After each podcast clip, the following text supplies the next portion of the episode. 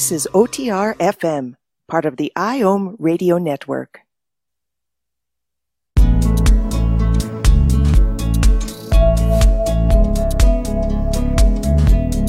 Welcome to the No BS Spiritual Book Club's live streaming interview series, where leading new thought teachers, speakers, and authors share the intimate stories behind the 10 best spiritual books that inspired them the most on their spiritual journey. From well known classics to hidden gems you might never have heard of. The No BS Spiritual Book Club saves you time and money by sharing reliable recommendations from those who've walked the path before you. The No BS Spiritual Book Club, the only no BS guide to the best spiritual books to inspire your own journey of self discovery. Here's your host, founder of the No BS Spiritual Book Club, Sandy Sedgbeer.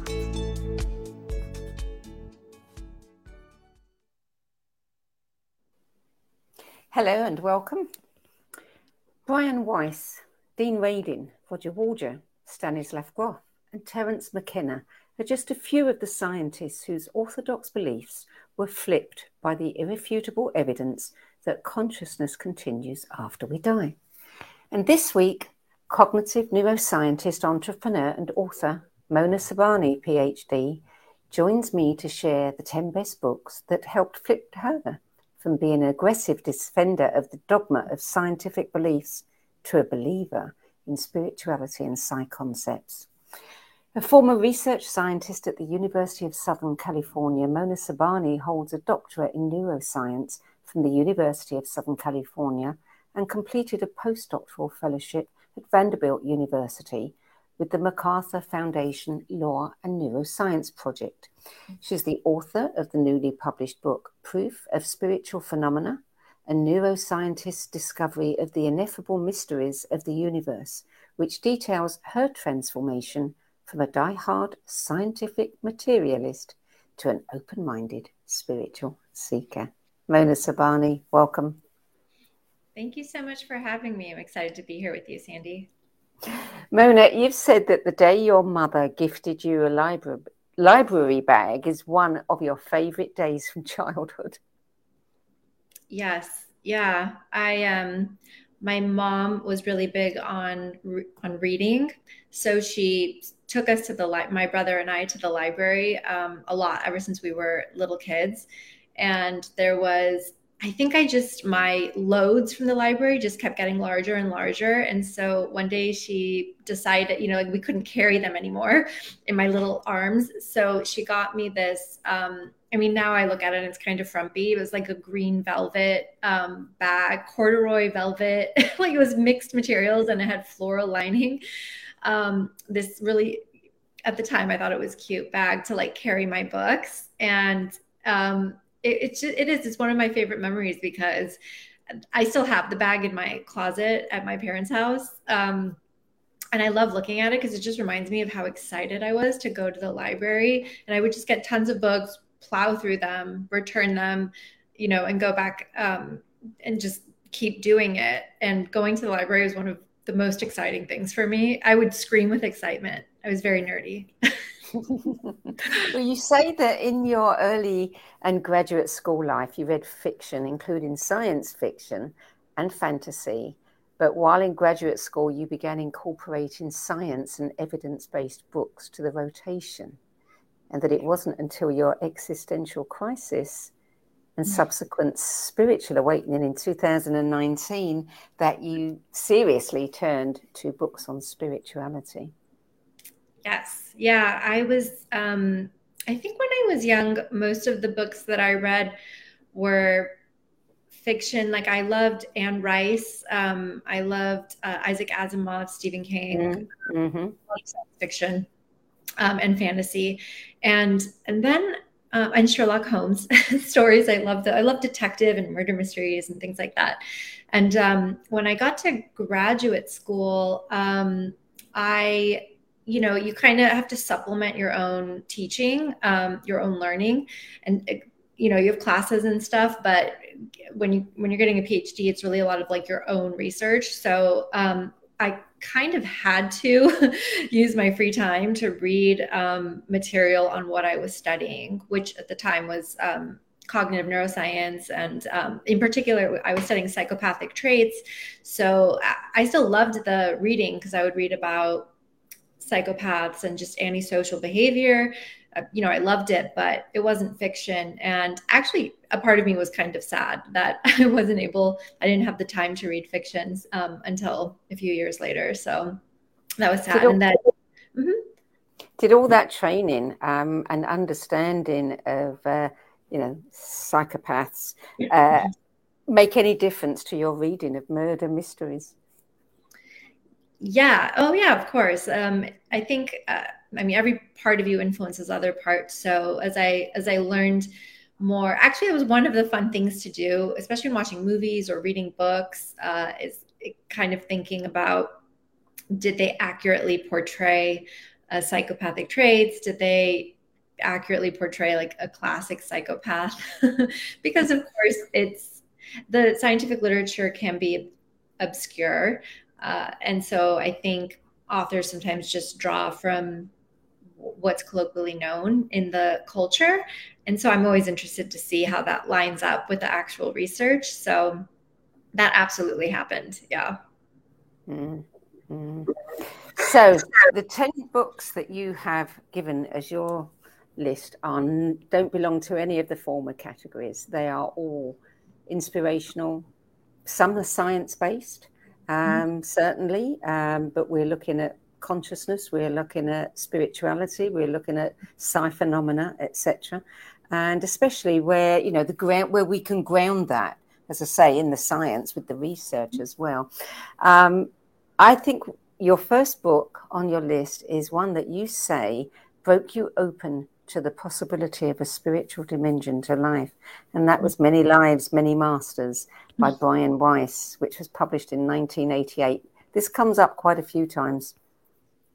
I'm sure it does. It's it's such a good book, and it's um, you know, I mean, now that I've read so many other books, um, it's not.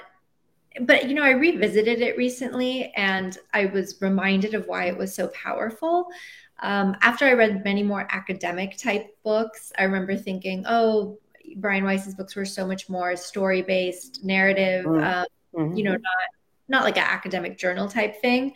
But when I revisited it recently, I thought, oh, I remember why this was so impactful because he actually, but he, does lay out in the beginning um, his credentials, his non belief, his, I think he was an atheist. I think he didn't mm-hmm. believe in any paranormal. And even though he's telling a story, an incredible, uh, hard to believe story, um, you know, he's kind of debunking or you know walking us through his thought process along the way.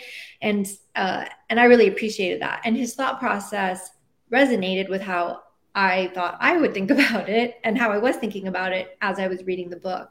And so i think that's why it's a good it's a good book. I still recommend it to people uh, I, I, when I initially read it, I mailed copies to people left and right. I was like, "You need to read this. Tell me what you think of it. Am I nuts? Is this guy nuts?"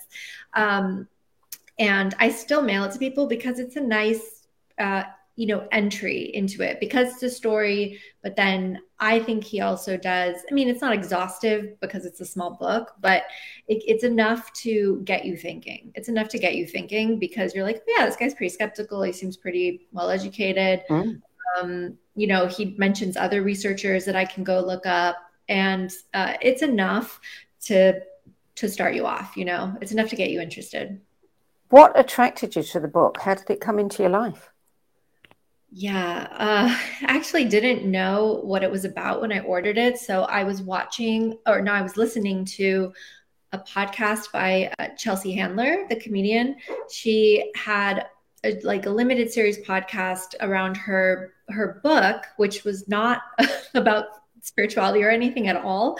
But one of the episodes on her podcast, she had Laura Lynne Jackson on, who's a psychic medium, and it uh, they mentioned the book. They didn't say what it was about, if I remember correctly. They just kind of mentioned, oh, uh, you know, Many Lives, Many Masters is such a good book. Everyone needs to read this book. It's a case study of a you know, by a psychiatrist. Um, and she told this crazy story. Actually, Chelsea tells the story of how she went to dinner with someone in New York, a friend who told her about the book, and she arrogantly brushed it off and was like, That's ridiculous, nonsense. Like, shut up, stop talking. I don't want to hear about this book.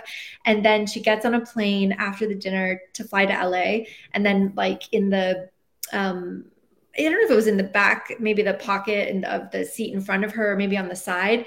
The book was there. And so she read it on the flight home from New York to LA. And she said by the time she landed, she was like, everyone needs to read this book. And I just thought it was such an interesting story that I was like, oh, I got to order this book. I got to see what it's about. And um, at that point, I wasn't really, I was interested in you know psychic i was i've i had had really accurate psychic readings so i was like interested and curious and but I, I hadn't dug into anything yet. Um, and so I trusted her as a, I was a skeptic. I was like, she's a skeptic. She doesn't usually believe in any of the stuff.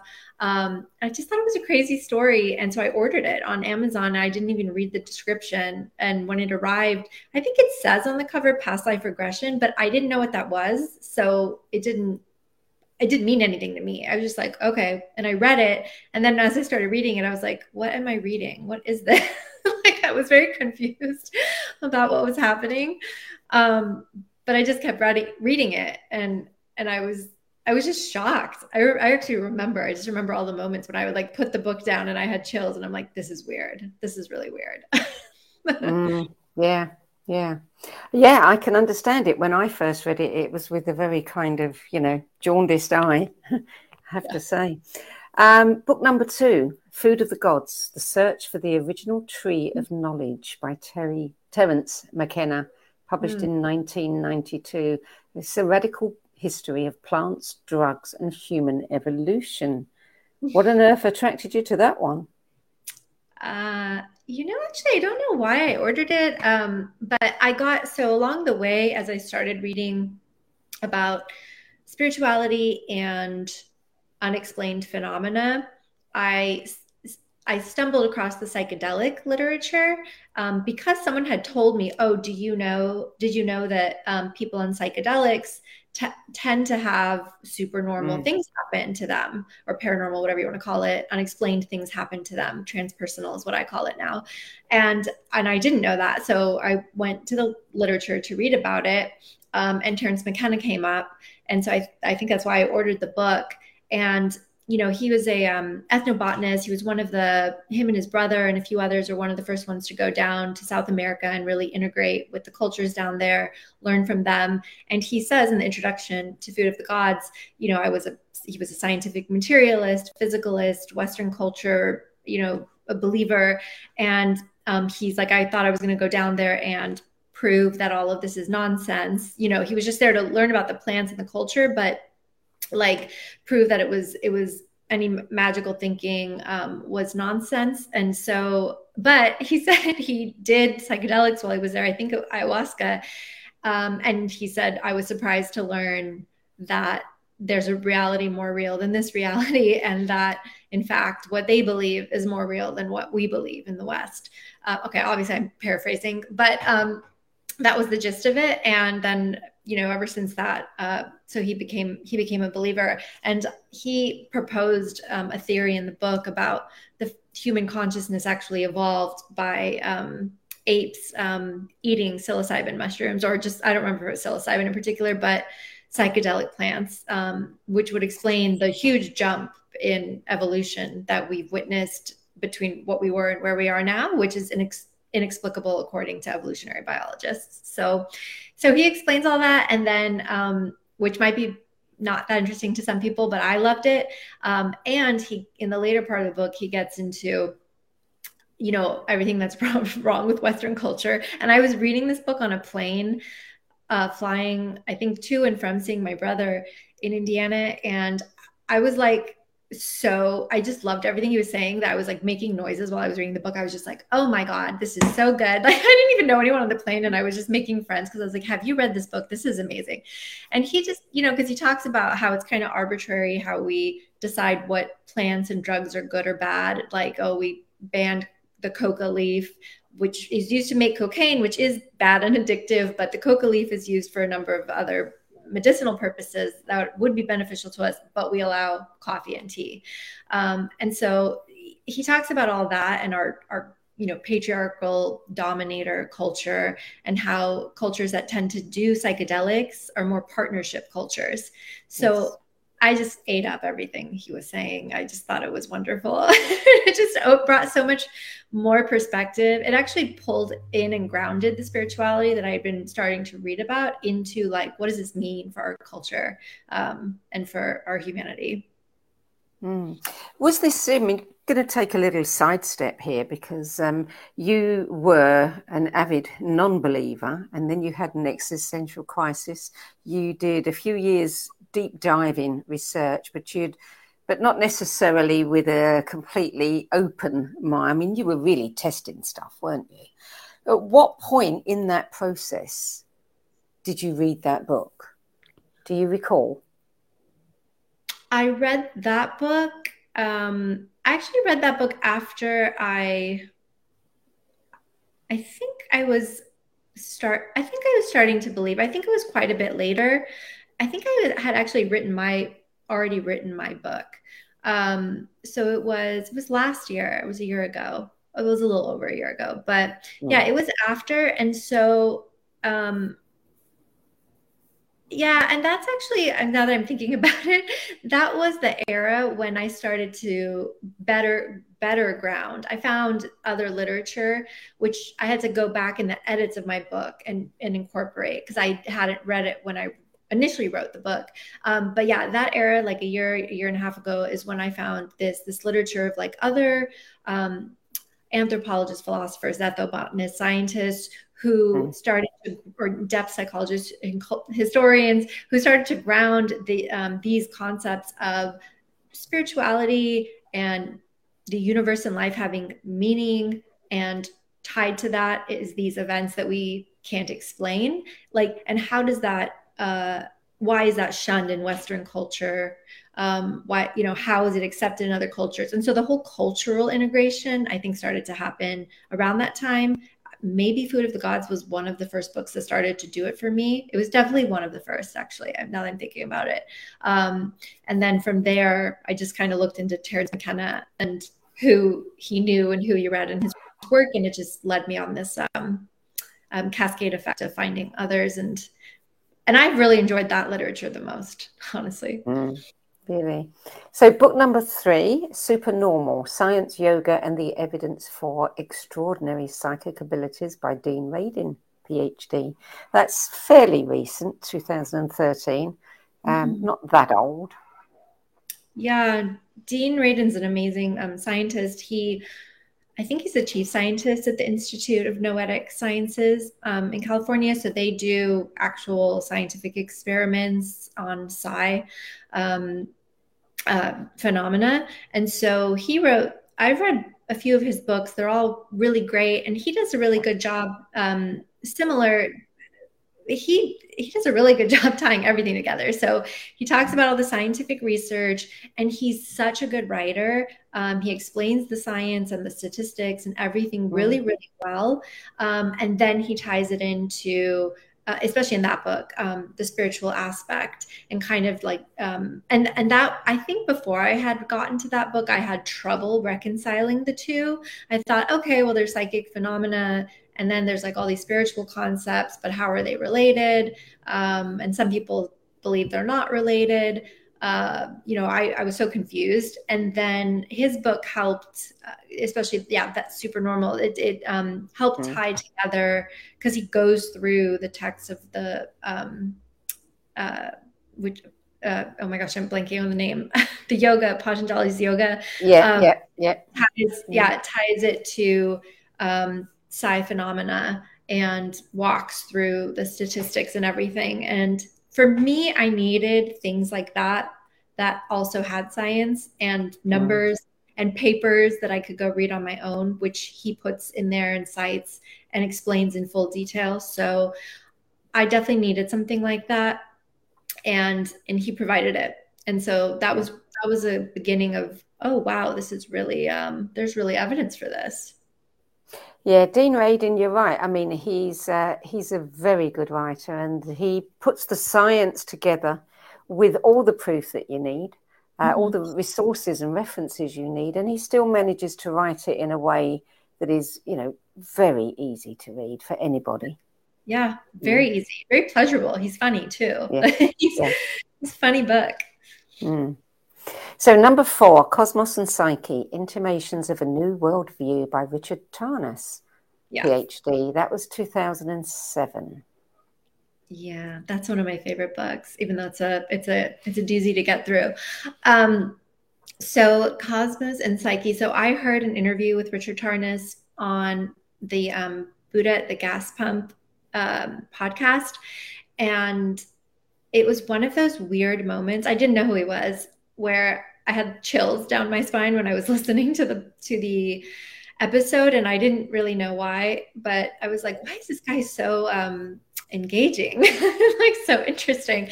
But he talks a lot about um, you know similar ideas to what Terence McKenna had discussed in his book, but he took it even further because he he wrote um, a book before Cosmos and Psyche called uh, Passion of the Western Mind, where he, he, goes through the entire history of Western culture to how we got to where we are uh, through the scientific uh, revolution, the Enlightenment, and, and all that. So he talks about, uh, you know, how those movements have informed how we think about science and spirituality and how we have separated them.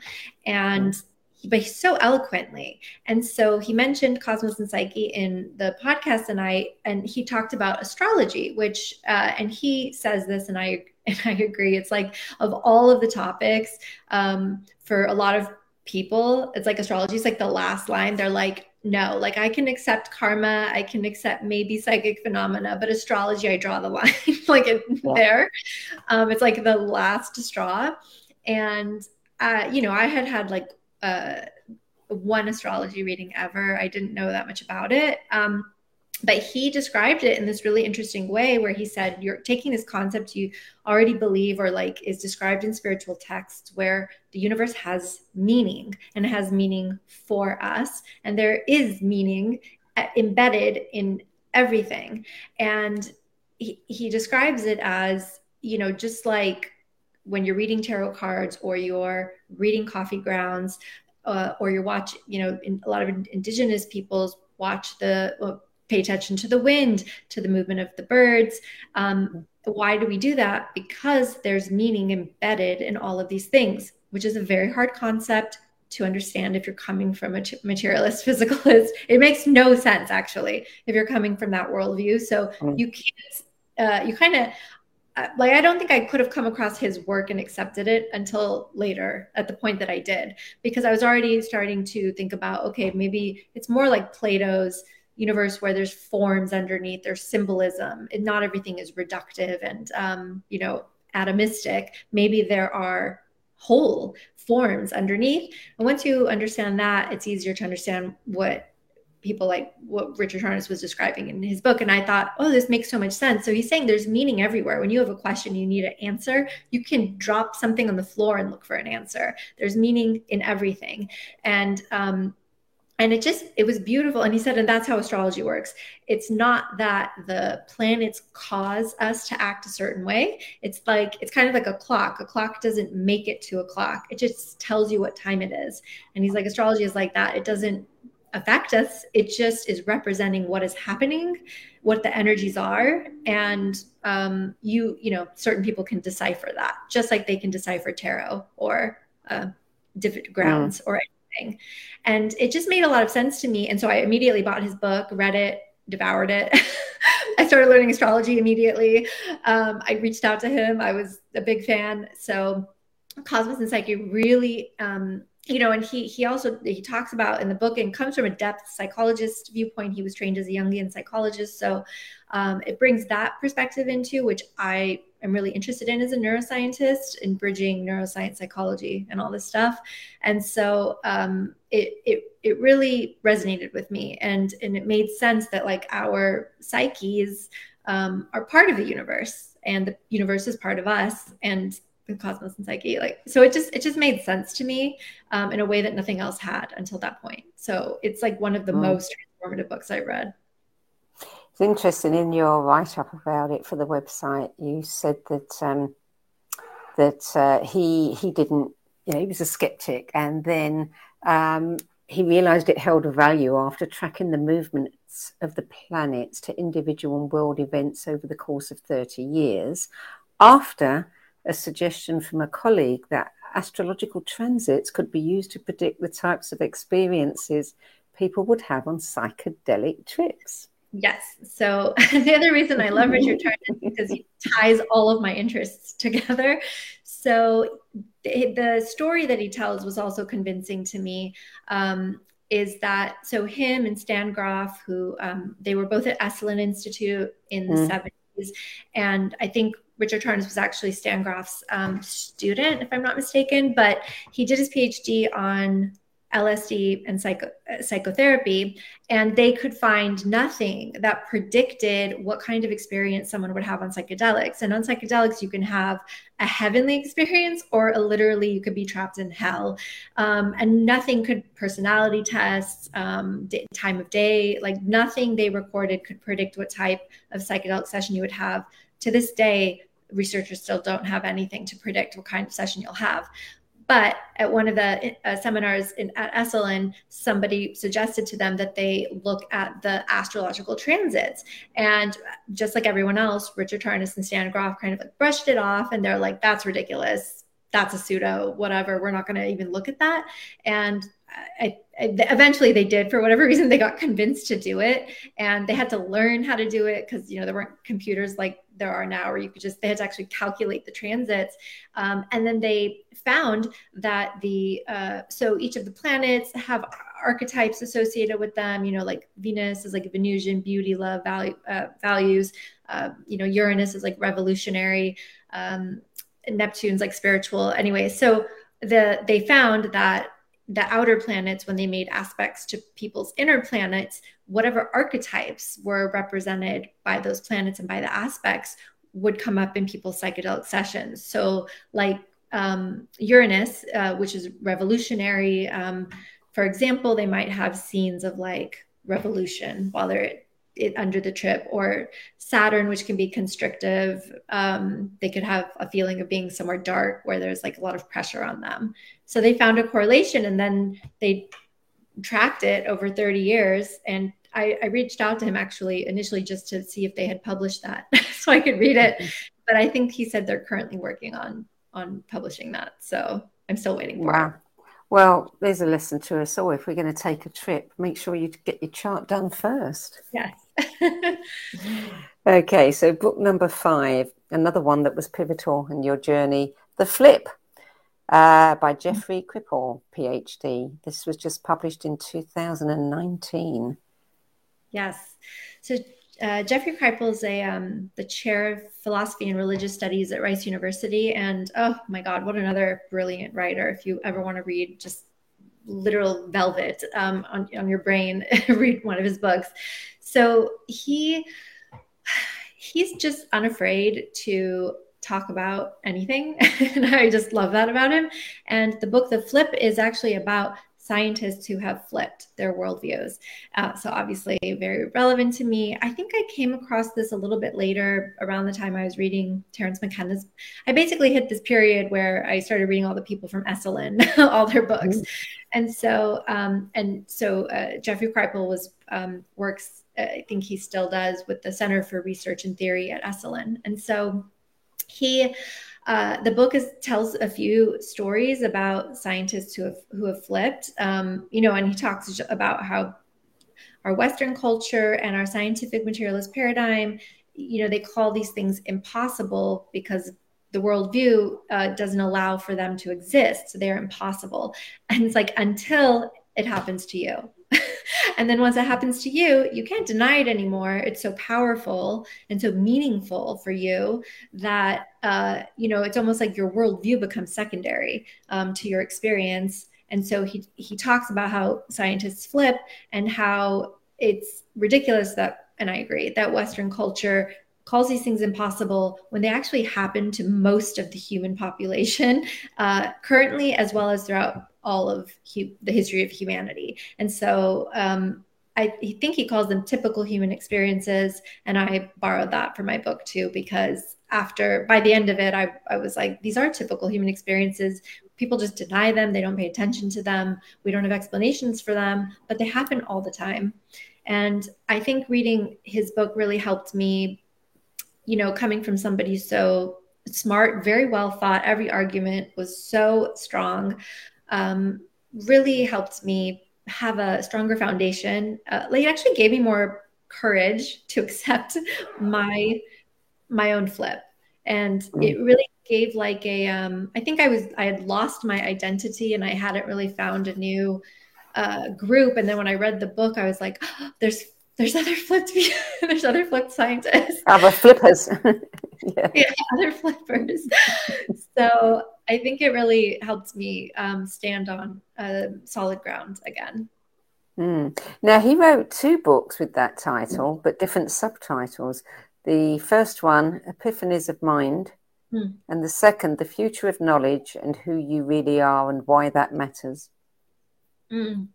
did yeah, you read them both no, I read one and I don't I don't know how they're different or I don't know remember I was trying to see if I could see it but I can't. I don't remember mm. which one it was. Um I think it's the I think it's the knowledge one. Um because he does talk about uh what is the future of knowledge? How do yeah. we decide what is knowledge? Um and he and I agree with him. He says that uh, while we've placed a lot of emphasis, he, we've confused technological advancement uh, with deciding that science is the only thing that can move us forward. Um, and yeah. that is the only thing we can count on for knowledge. We've confused that. Um, but, you know, actually, we need the humanities um, as well as, like, there are many things science cannot answer. Um, and we need other fields to uh, help us get to these these bigger mysteries. And he talks about that in um, you know, moving forward, hopefully we can integrate the different fields, which I also argue for in my book. Hmm. Okay, number six The Stormy Search for Self by the world's foremost authorities on the subject of spiritual emergence, Stanislav Grof and Christina Grof, published in 1990. And what a, an amazing help their work has been to so many. Yeah. Mm. Oh, man yeah, that was that book was recommended to me by Richard Tarnas, and um, and it's interesting because I didn't know how much I needed it until I read it, and I didn't realize that I was having a spiritual emergency, and that again that this was a whole thing that happens to people a lot, and or to many people, and that they're they're at that point I was oh, I was stable, but that it would have been nice to know that there were resources available. Um, during that confusing time in the middle of your worldview has been flipped, but you haven't found a new one that you're comfortable with. You're like floating in the ether. It's very confusing. And um, it would have been useful to have the book then.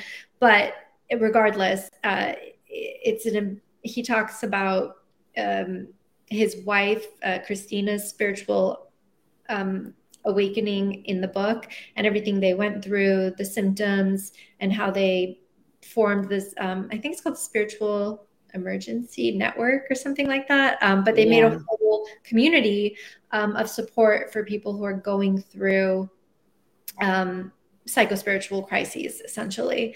Um, it was extreme yeah it was just extremely helpful. And that was also the um, that was like one of the first books i started to read from Grof's work. Uh, obviously i've read many more since but uh, where he talks about i actually don't remember if he he, he probably did because he does in most of his books, but he talks about his perinatal matrices, which um, are like these four stages of birth that correspond actually with um, these like um, the four outer planets of the universe, um, and that's why like the, they're all connected. Of course, they're all connected, um, and that's what you experience in psychedelic trips. And so he talks about the the research that he did, um, and it's just it was just a a great introduction to Grof, and uh, and he's one of those. He was one of those that he was a psychiatrist. He was, you know, um, materialist, uh, just a typical skeptic, uh, you know, like science is everything.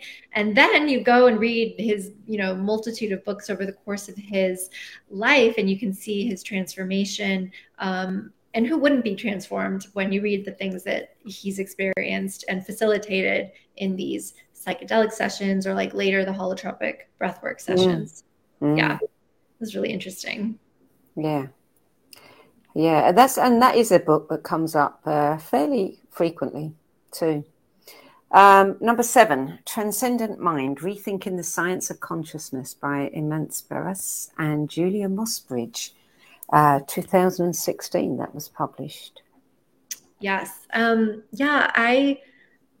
Julia Mossbridge is a cognitive uh, neuroscientist as well, and she's written a book, um, The Premonition Code, on ah, precognition. Ah, yes Yes. And I, I think I reached out to her at some point in this journey. Um, she was one of the people I spoke to. She was, you know, lovely. And I, so I read her book um, and Transcendent Mind sort of similar to, for me, it was sort of similar to, um, to Supernormal, to Dean Radin Supernormal, because, but um, but it went it went even further and so they they lay out a lot of these um, you know, odd near death experiences, um, psychic phenomena, all these various things. And then um, Imants Barušs is a psychologist and she's a cognitive neuroscientist. So they come at it from both uh, angles to try to, you know, debunk or just look at it. And it's a very um, fair book. You know, it's it's it's pretty like I kind of I was thinking when I got it that it's probably going to be favoring um, or maybe not as not have as harsh criticism or what I don't know why I just thought maybe it would be that way, but it wasn't at all. It was it, it was um it was super fair. It was really well explained. Had a lot of interesting case studies, but then also summaries of bigger studies. Uh, again, really, really well referenced. I think it was commissioned by the American Psychological Association, if I'm not mistaken. So it was actually, um, yeah, uh, funded by an official organization um, from the psychology. and so that that one actually I lent that book to a neuroscience colleague recently because I who's not a flip scientist and then we had breakfast and he's now a flip scientist. so that just speaks to how um, powerful mm. that book. yeah. Yeah, they, they certainly examined a lot of scientific literature, concepts yeah. including mediumship, out of body and near death experiences, telekinesis, uh, apparent versus deep time, mind to mind communication. Wow. Yep. Yeah. And mm. it's, it's, um, a lot of these things are, you know, people tend to explain away with psychological or neuroscientific explanations. Um, and we're not all experts in all fields of psychology and neuroscience. So um, it's it was helpful to read a book like theirs to know uh, to supplement my own knowledge. Um, you know, to be like, oh, someone has really looked into this. Like, I already know X, Y, and Z would happen. Like for a near death experience, if your heart stops, like your brain stops within 10 to 20 seconds. And people who say that it's residual brain activity, like that just doesn't make any sense according to what we know to neuroscience there's just no way mm-hmm. if your brain is flat that anything is going on unless our models of the brain are wrong. But um, yeah but so those are things i know but they were able to supplement all that. And it was um, so that was great to have. Mm, yeah.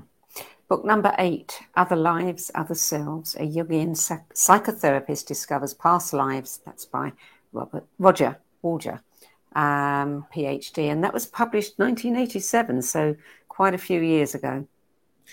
Yeah, I really, really loved that book. Um, that was one of the, as I was mentioning the, the, with the Brian Weiss, um, it was after I read Roger Woolger's book that I realized how narrative based Brian Weiss's books were, because it was a, it's a much more academic approach. He's a Jungian depth psychologist, so he um, explains how I think he was also skeptical and then kind of just looked at past lives and did the regressions in his patients and tried to explain it with Jungian psychology. Um, and then eventually by the end of the book, he's just like karma, like he's just like he has a spiritual model because it's just so hard to explain in any other way. And um, and he had just like amazing stories. And what I really love about, which I know that it's not the most um, susceptible to rigorous scientific testing, but I like past life regression because it, it's allegedly so healing for so many people. And what's interesting is it it it clearly shows i think holotropic breathwork does this also but it starts to show the connections between your um, psyche your kind of like your issues in this life and then also your physical body and and it's hard to explain but he does a great job of showing it in the book like oh you died in a past life from I don't know, a spear to your stomach, and then you've had like stomach issues like all this life. But once you go move through that past life in therapy, your stomach issues are miraculously resolved after like 30 years of nothing working for you. Um, or you know things like that i think are really uh, really interesting and just those were the kinds of things that i was like this is this is insane like what does this even mean and those are the questions though to me are very interesting even if you don't believe even if you don't believe in the past lives, um, the phenomena on its own is interesting. Why is a patient going under a very relaxed state, recalling a story, a random story, healing a physical condition? Like the, that's odd. Uh, yeah. And it doesn't, and based on our models, uh, you know, we could call it placebo effect, but it's just just so many so many issues anyway, I think it's interesting to investigate. Um, and I loved his work. Uh, it also um, attuned me, it turned me on to Jungian psychology, which um, ties into a lot of this uh, spirituality and everything. So this, I, I really, mm-hmm. I, he has like a little bit of a more academic approach, and I appreciated that. Yeah. Book number nine, The Happy Medium Life Lessons from the Other Side by Kim Russo, published in 2016. Oh yeah, that was one of the first books I I read on this. Uh, so after Brian Weiss's book, this was one of the first books I read because I remember. So when I was making my friends read Many Lives, Many Masters, one of my friends was like, "Oh, this sounds really familiar to what Kim Russo says on her show sometimes." So she has a show, or she had a few shows, go Celebrity Ghost Stories and a haunting of. And so on those, she would like go to a celebrity's house, they would have a haunting, and then she would whatever do her thing. Um, and sometimes she would say things like about karma or past lives. And so I started watching those shows, and then I ended up reading her book. At that time, I was also really interested. So, as I mentioned, I had had very accurate psychic readings. So, I was really interested in okay, let's suspend disbelief. Let's just pretend my worldview is wrong. Uh, let's say they're accurate. Um, how could this be happening? And how is the, you know, since I'm a neuroscientist, I'm like, where is the signal coming from? How is the person perceiving it? Um, are there actual ears? Like if they say they're hearing something, is there actual like auditory cortex being activated? So I was interested in their personal experience. I also wanted to know if they grew up in families that taught them to be that way, like it was just passed down. So um, for the book, I started interviewing psychics. But before I did that, I read Kim Russo's book and Laura Lynne Jackson's book. Um, and it's just really interesting because they talk, you know, they talk about how they, from childhood, many of them tell the same story. From childhood, they just had this gift, um, usually runs in the family. Parents did not teach it to them or encourage it. A lot of times they would learn to keep it to themselves. And then, you know, at some point in development, it, when they go to school, it gets tuned down um, and then comes roaring back. But I really liked her book because she, she's really, I mean, the TV show makes it look like she's very good. I mean, she seems like a very good uh, psychic medium. And uh, she, but I like how she talked about how she had to work at it and like practice and learn signs and symbols and um, do all this work. And she even did past life regression. She learned how to be a facilitator. Um, and I just thought it was so fascinating the way she would describe, which is what I really wanted to know. And I'm still really interested in what, in what they perceive. Um, and she just says like oh you know i can see a bell come in it does but i don't know what it means like it has meaning for the person and because that kind of ties back again to that idea of like played forms underlying forms and symbols um, and things that have meaning in the universe so how they can perceive that is really fascinating to me and she talks about all that which i thought was which is just great mm. well book number 10 um, i've got a few things to say about this book uh, mm. it, it, I think I haven't actually counted, but I think this is probably the book that so far has been on more lists than any other book, wow. um, or if not, quite close to the top of it. It hmm. is it is a book that comes up so often, and you know I consider myself widely read and well read, and confess that I'd never read it. So hmm. a few weeks ago, I decided I had to read it, and mm-hmm. now I understand. Oh, I yeah. understand why it's on your list and so many other people's. And the book is Man's Search for Meaning by Viktor Frankl. And oh my God, what a book. So tell us about your reaction to this book. Yeah, so oddly enough, I I was assigned this book as a homework assignment in graduate school for my first uh, I think it was a cognitive neuroscience class and which turned out to be a very interesting activity. I remember reading it and thinking, being so confused, why are we reading this book? Um, but what happened was we went to class and our professor uh, asked us after reading that book, uh, what do you, how do you feel about cognitive neuroscience? How do you feel about how we reduce the brain um, to sensory and motor inputs and outputs? And does that make what we do and learn more or less interesting?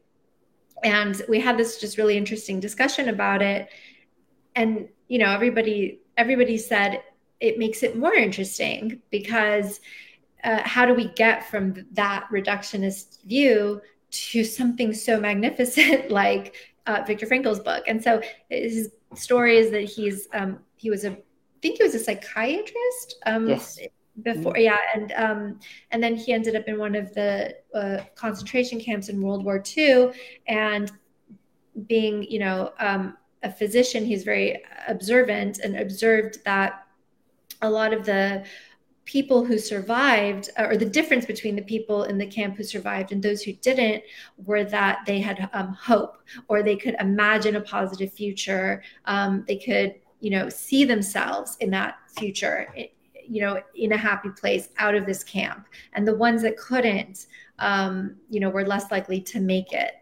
And it was so interesting because it really is a really great example of how your like there's a lot of in pop culture these days talk about the brain the brain the brain but it's really a good example of how your mind your mind which is separate from your brain or whatever part of it but how your mind can drive behavior and have such an influence on um, literally your physical being, right? Like, and of course, it can express itself in behaviors and actual physiology. There's different ways, but it's. I just thought it was so beautiful. I and I. I think at that point in graduate school, I wouldn't have even. I think if I hadn't read the book, you really become so um, scientific, so like skeptical, so reductionist that you lose sight. I think for a while you lose sight of hu- like humanity.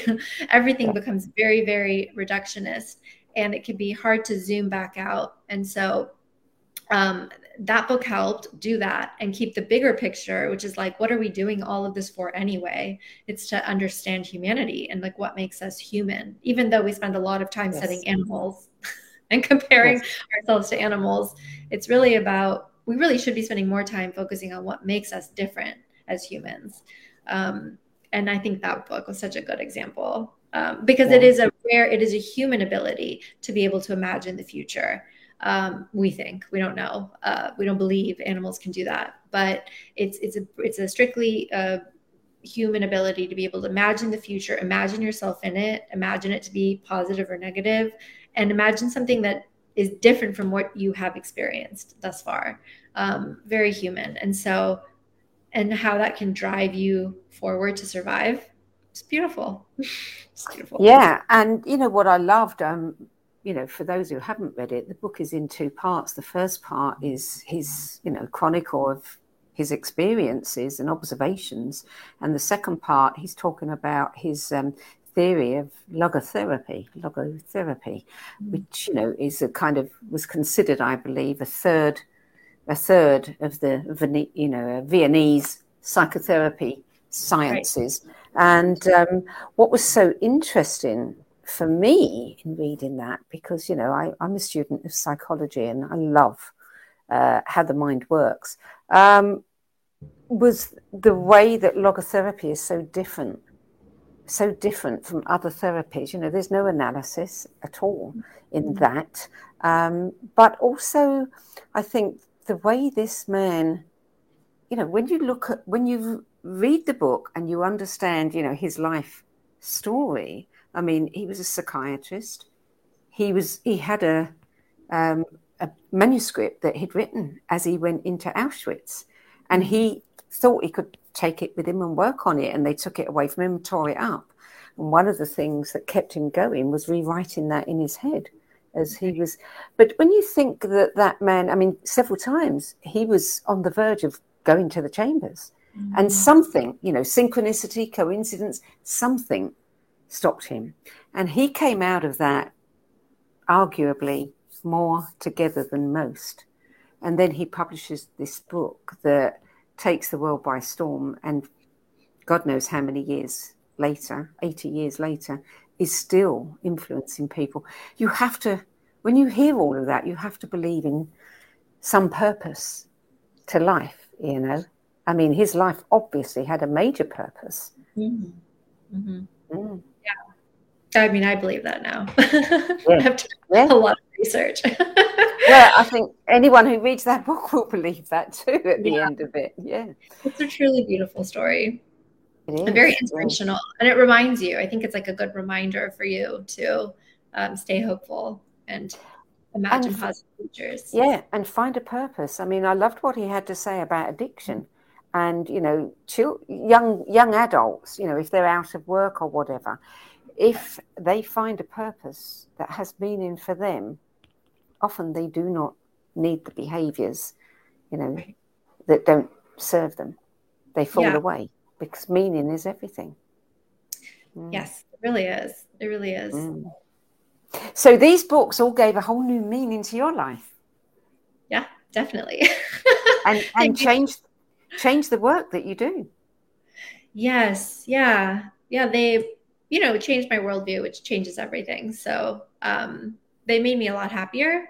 Um, you know, I learned the value of spirituality, which I honestly thought was valueless before.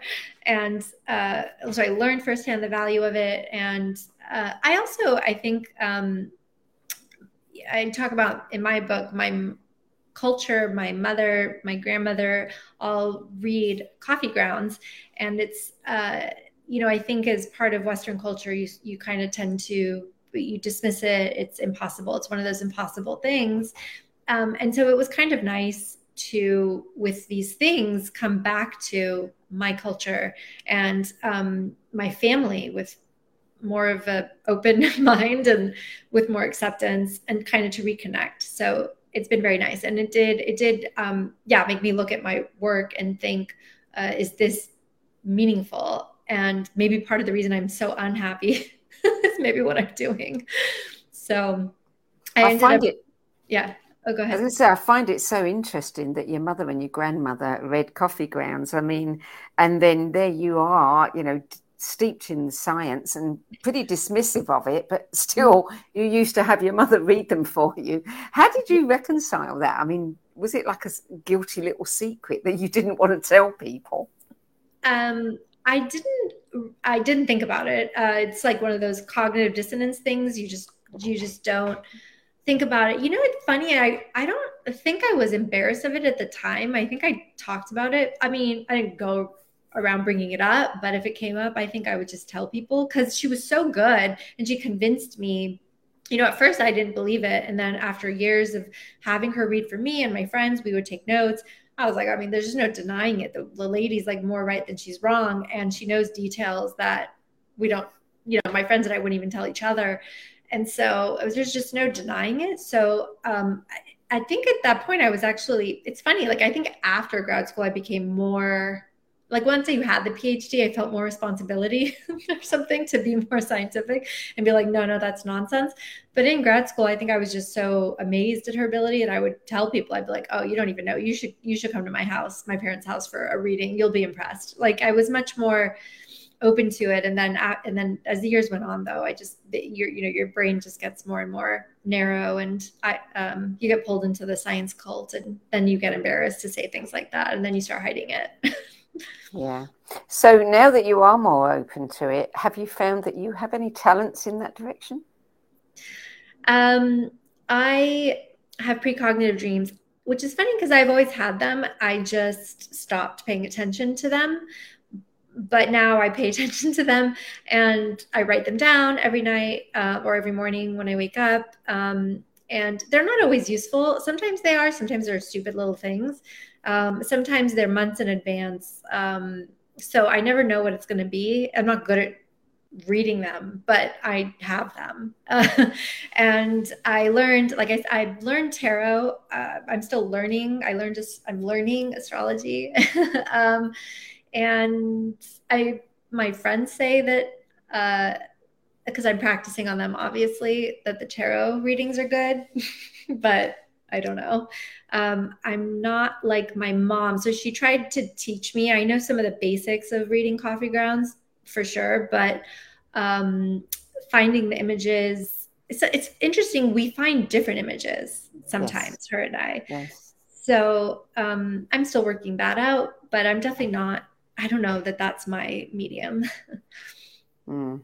So tell me about the work you're doing now. I mean, you're an entrepreneur, you're co-founder of a company called Pala. Pala? Yes. Pala, a yeah. full stack consulting company that uses behavioral and humane technology design to create consumer software products. So, what does that mean? What are you creating? yes. Um, so, so Pala is actually two things. One, it's um, we're developing a product. Um, it's me and two uh, co-founders, and it'll be a technology product, but we're working on it. That's going to be capturing the world's wisdom in short form video, but like in little, we're going to optimize it on the back end with um, l- learning science. And in the meantime, while we build that out, we I have uh, cognitive neuroscience as well as behavioral design expertise, and they're these really really accomplished developers. Um, but what we what we want to do, humane technology, is is the practice of moving away from technology um, as we've seen it right now, which is to steal your attention and keep it. But humane technology views attention as sacred and human attention is sacred and that we should respect it and we should design our technology to not steal our attention. Um, and so a lot of you know social media and all those things will hijack your brain um, to make it addictive to come back just like gambling machines just like um, what you'd find in a casino. And we want humane technology might use cognitive biases to help you but it's never to like do something you don't want to do or to keep your attention. It's hopefully to help the technology align you with your values, whatever those are. Um, so we want to move away from the current model. And behavioral design is just it's it's um, using technology to help you change your behavior, which is notoriously hard to change. so there's a lot of uh, shortcuts and you know to um, cut through the cognitive biases that exist and to do that. So so we do that. Oh, did I? Yes. so, last question. What are you reading now? Um, oh my goodness, you'll be happy to know I started rereading fiction. I read my first fiction book in years. Um, it's called The Song of Achilles. It's wonderful. I really loved it. And the other, um, I'm reading the uh, Psychedelic Explorer's Guide, written by James Fadiman. Um, that's about uh, well, it mentions microdosing, but it's it's just about um, how to take a good psychedelic trip. Uh, I'm always reading a few books at once. Um, and then there's another book that I'm reading. Oh, it's by Rupert Sheldrake. Um, who I cannot remember. Love his work. Yeah, I think it's uh, oh, I can't remember what it's called, but like how to go beyond or ways to go beyond or something like that. But it's mm. about spiritual practices. Yeah, yeah. Love his work. Um, you have a newsletter that I want everybody to know about. It's the Brave New World of Psychedelic Science newsletter. Um, and you write about psychedelic renaissance and consciousness. Um, tell people where they can find it because I think it's a very good newsletter. Oh, thank you. Uh, yeah, it's on Substack. Um, if you maybe I can link to it. Um, if you just Google a Brave New World of Psychedelic Science, it should come up under Substack. Uh, yeah, and I talk about um, psychedelics and mystical experiences and how they're healing um, and how they're forcing us to think about, you know, how neuroscience and psychology and spirituality are all connected. Mm. Mona Sobhani, thank you so much for sharing your, thank you. 10 best list with the No BS Spiritual Book Club. It's been a delight. Uh, certainly sign up for her newsletter. You can also find a sign up form on her site, which is Mona Sobhani, S O B H A N I, PhD.com, and Proof of Spiritual Phenomena, a neuroscientist discovery of the ineffable mysteries of the universe, is published by Park City Press Inner Traditions. Is it out now or is it about to come out now? It's about to come out. It comes out in the US August 23rd. And maybe also in the UK August 23rd. Ah, I should. Okay. Well, I've I've read the book. I've seen Mona. Thank you. Thank you, Sandy. It's a pleasure. Okay, well, that's it from me this week. Uh, I'm Sandy Sedgbeer. I'll be back at the same time next week with another 10 best interview for the No BS Spiritual Book Club. And until then, it's goodbye from me.